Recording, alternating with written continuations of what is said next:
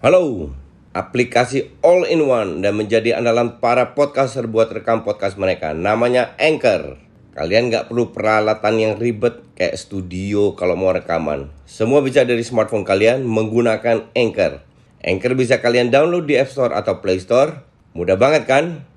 Di Anchor kalian nggak hanya bisa ngerekam audio, tapi kalian juga bisa ngedit langsung di sini.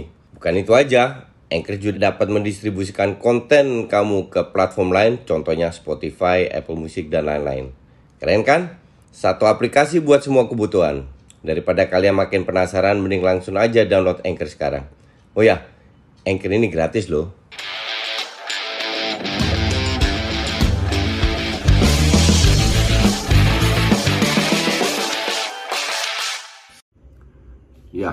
Selamat sore, salam Just Indo. Kita bahas uh, timnas Indonesia, di mana Indonesia kalah telak lawan Vietnam. Tapi sebelum ke sana, gue mau jelaskan sedikit soal uh, indikator di Binomo. Indikator itu kalian bisa membantu kalian untuk melakukan trading kapan mengambil keputusan untuk uh, kalau main crypto ID ya, ups or down, oke? Okay? Jadi indikator itu apa? Kalian klik ada tiga icon di bawah ini, klik yang kanan. Sini ada moving average, alligator, dan Bollinger Band. Tiga artinya dengan tujuan dari tiga indikator ini kalian bisa lihat di YouTube. Di situ akan dijelaskan bagaimana cara menggunakan tiga indikator ini. Dan ini sangat membantu. Gue gunakan indikator ini juga pada saat gue bermain saham. Terus asetnya bermainnya apa aja, produknya apa aja. Tinggal klik di sini aset kalian pilih bebas mau pilih yang mana. Gue pilih crypto IDX oke? Okay? karena gue sudah nyaman. Kita lakukan trading kita track back dulu ke belakang. Ini trennya ke bawah.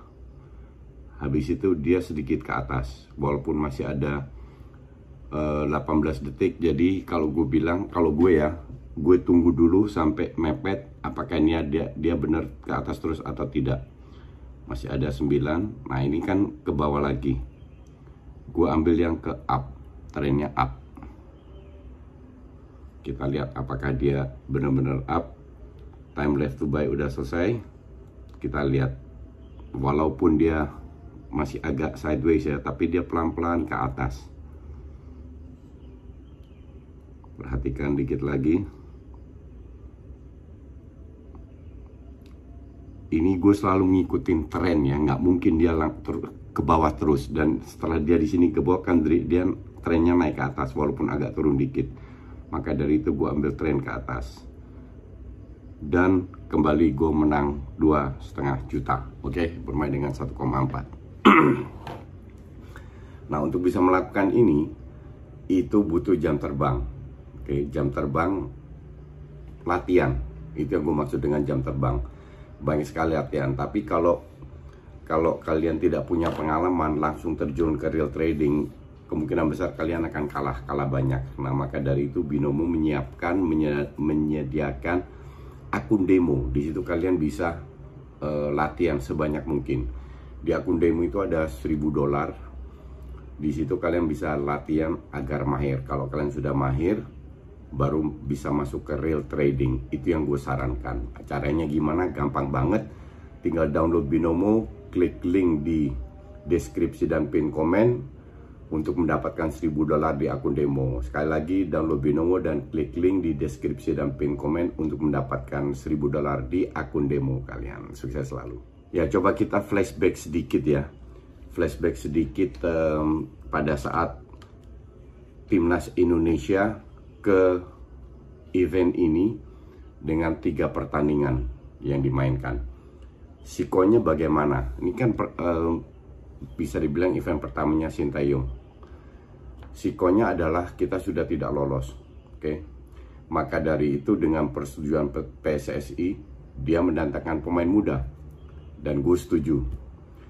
Ini juga sebenarnya gue sarankan di futsal. Sekarang dengan aturan aturan apa namanya birokrasi yang gak jelas sehingga Indonesia tidak diberikan kesempatan untuk untuk ikut Piala Dunia mending fokus ke empat tahun ke depan Piala Dunia ke depan karena itu target kita mainkan pemain muda 23 24 sehingga empat tahun ke depan mereka usianya matang 27 28 Tapi kita fokus ke sepak bola. Datanglah itu pemain-pemain muda. Banyak kritikan. Oke. Okay. Kita lihat di match pertama. Sangat semua orang puas. Sebelumnya kan ada friendly match. Friendly match dua kali kalau nggak salah. Dan di situ Sintayong bisa bereksperimen sedikit. Karena ini tim baru. Pemain baru belum pernah bermain bareng. Ya. Pada saat lawan Thailand, dua-dua bukan dari skor, dari sisi permainan sudah jauh lebih bagus daripada sebelum-sebelumnya. Sebelum-sebelumnya lima kali main, lima kali kalah dengan pemain senior. Oke, okay. Netizen, wow hebat, bla bla bla bla. Masuk ke Vietnam, ya. Gue lihat ada perubahan.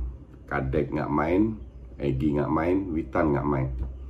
Nggak masalah di atas kertas iya 4231 tapi di lapangan lebih ke 442 di mana Evan Dimas dengan Yudo di di depan uh, sayapnya uh, siapa namanya Osvaldo Hai di kiri dan satu lagi gue lupa namanya itu di di kanan. Jadi lebih ke 442 dari awal digempur habis-habisan sama Vietnam oke? Okay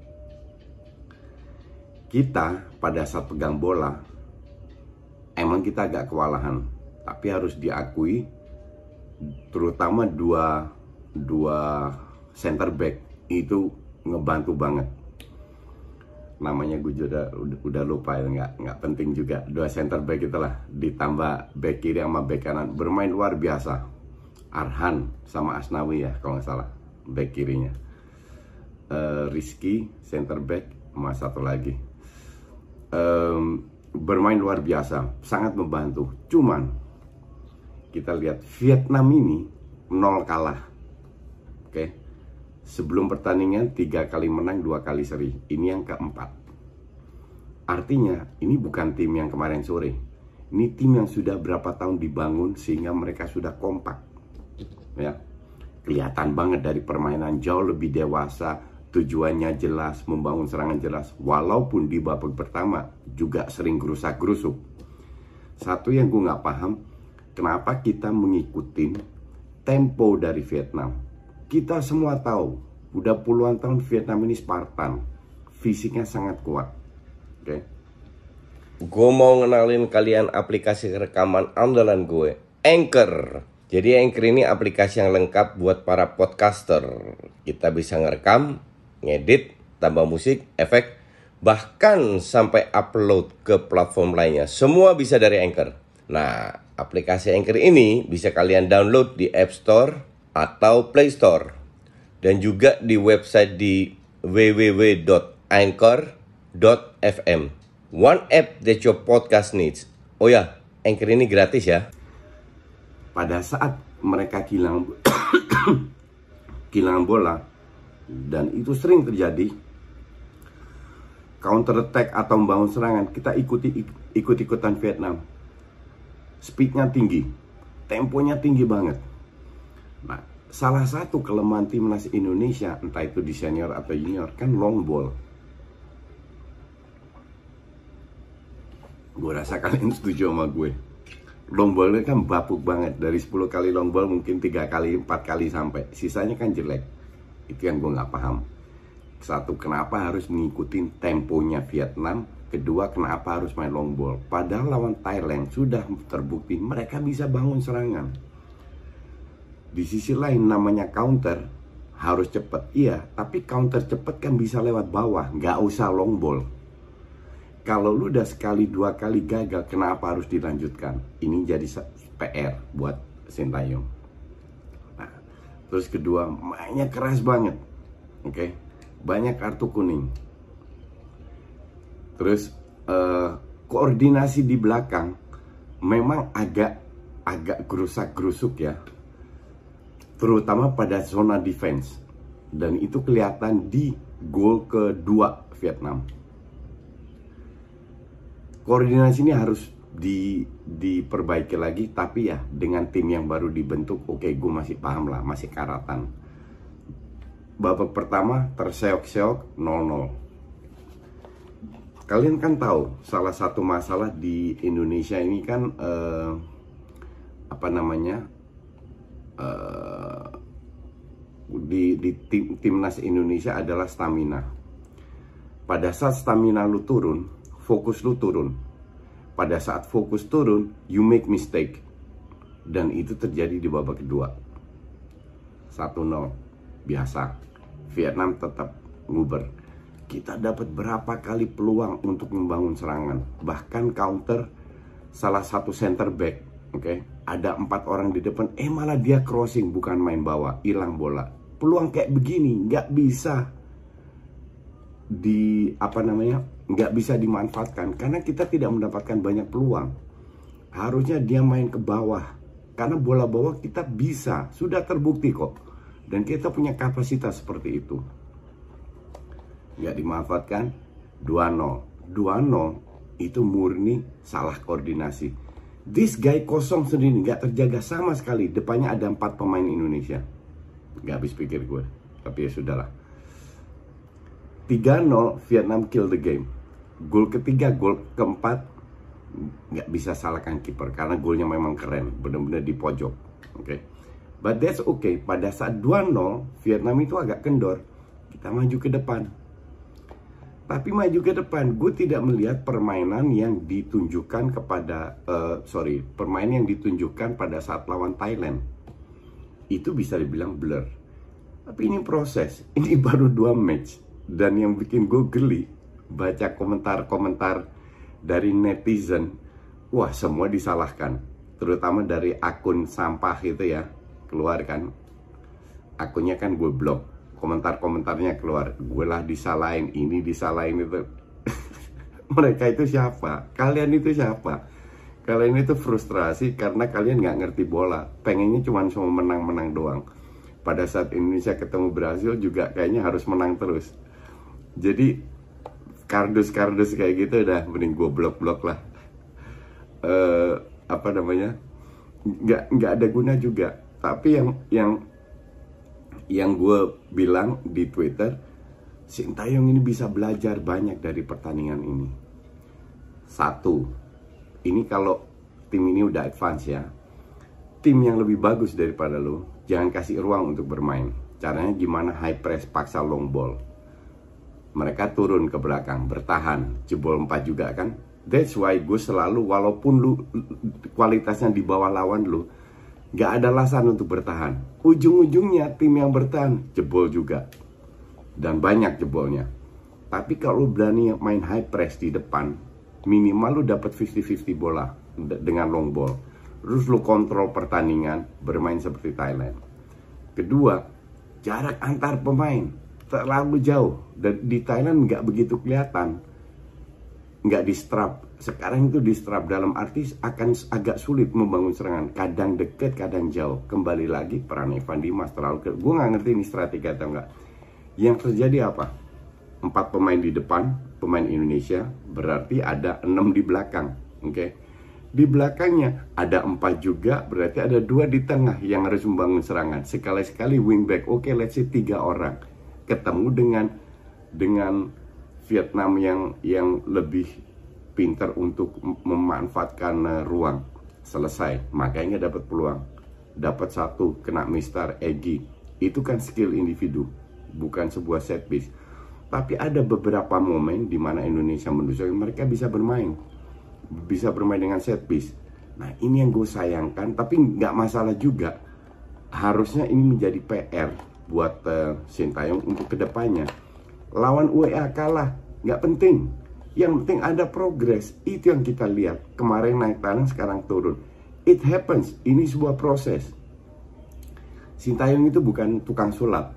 Tapi gue pada saat ini ya, gue masih percaya dia bisa mengangkat tim ini.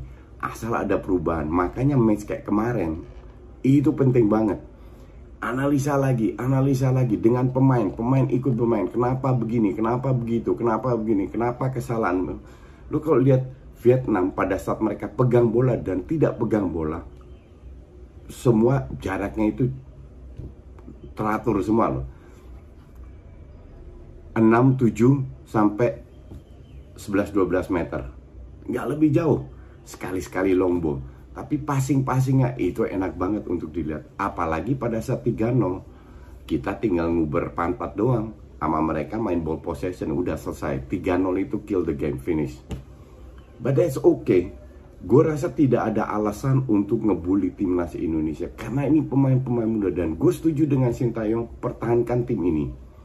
2-3 tahun baru kelihatan hasilnya.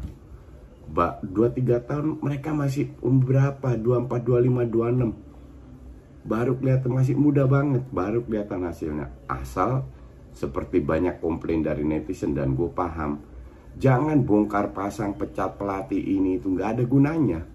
Lihat Vietnam. Kita itu harus bermain kayak Vietnam. Jangan lihat Brasil Spanyol dan lain Jepang Korea nggak. Level kita masih Vietnam. Bisa nggak dulu main seperti Vietnam dulu? Positioning jarak passing bangun serangan. Kalau kita udah bisa kayak begitu baru kita lihat ke Korea Jepang. Korea Jepang udah bisa baru kita lihat ke Eropa. Sekarang masih jauh sepak bola kita. Gak ada gunanya lu juga nyalain ini, nyalain itu enggak. Gue hanya berharap ada progres. Mau kalah berapa nol pun lawan WA nggak penting. Yang penting pemain belajar. Yang penting Sintayong juga belajar. Kalau bisa bermain kayak Vietnam, gue yakin kok kemenangan akan datang sendiri. Tapi ya itu butuh waktu dan nggak nggak gampang. Ini semua proses, nggak ada yang jatuh dari langit kecuali untuk kardus ya, yang taunya cuma menang. Wow ini jelek itu jelek, padahal main bola aja nggak pernah bela belajarnya dari komputer. Tapi ya sudahlah. Uh, yang penting sekarang kalian tahu bahwa ini sebuah proses. Jangan lihat skor, tapi semoga ada progres. Ini yang gue tunggu lawan UEA. Oke, okay? thanks for watching.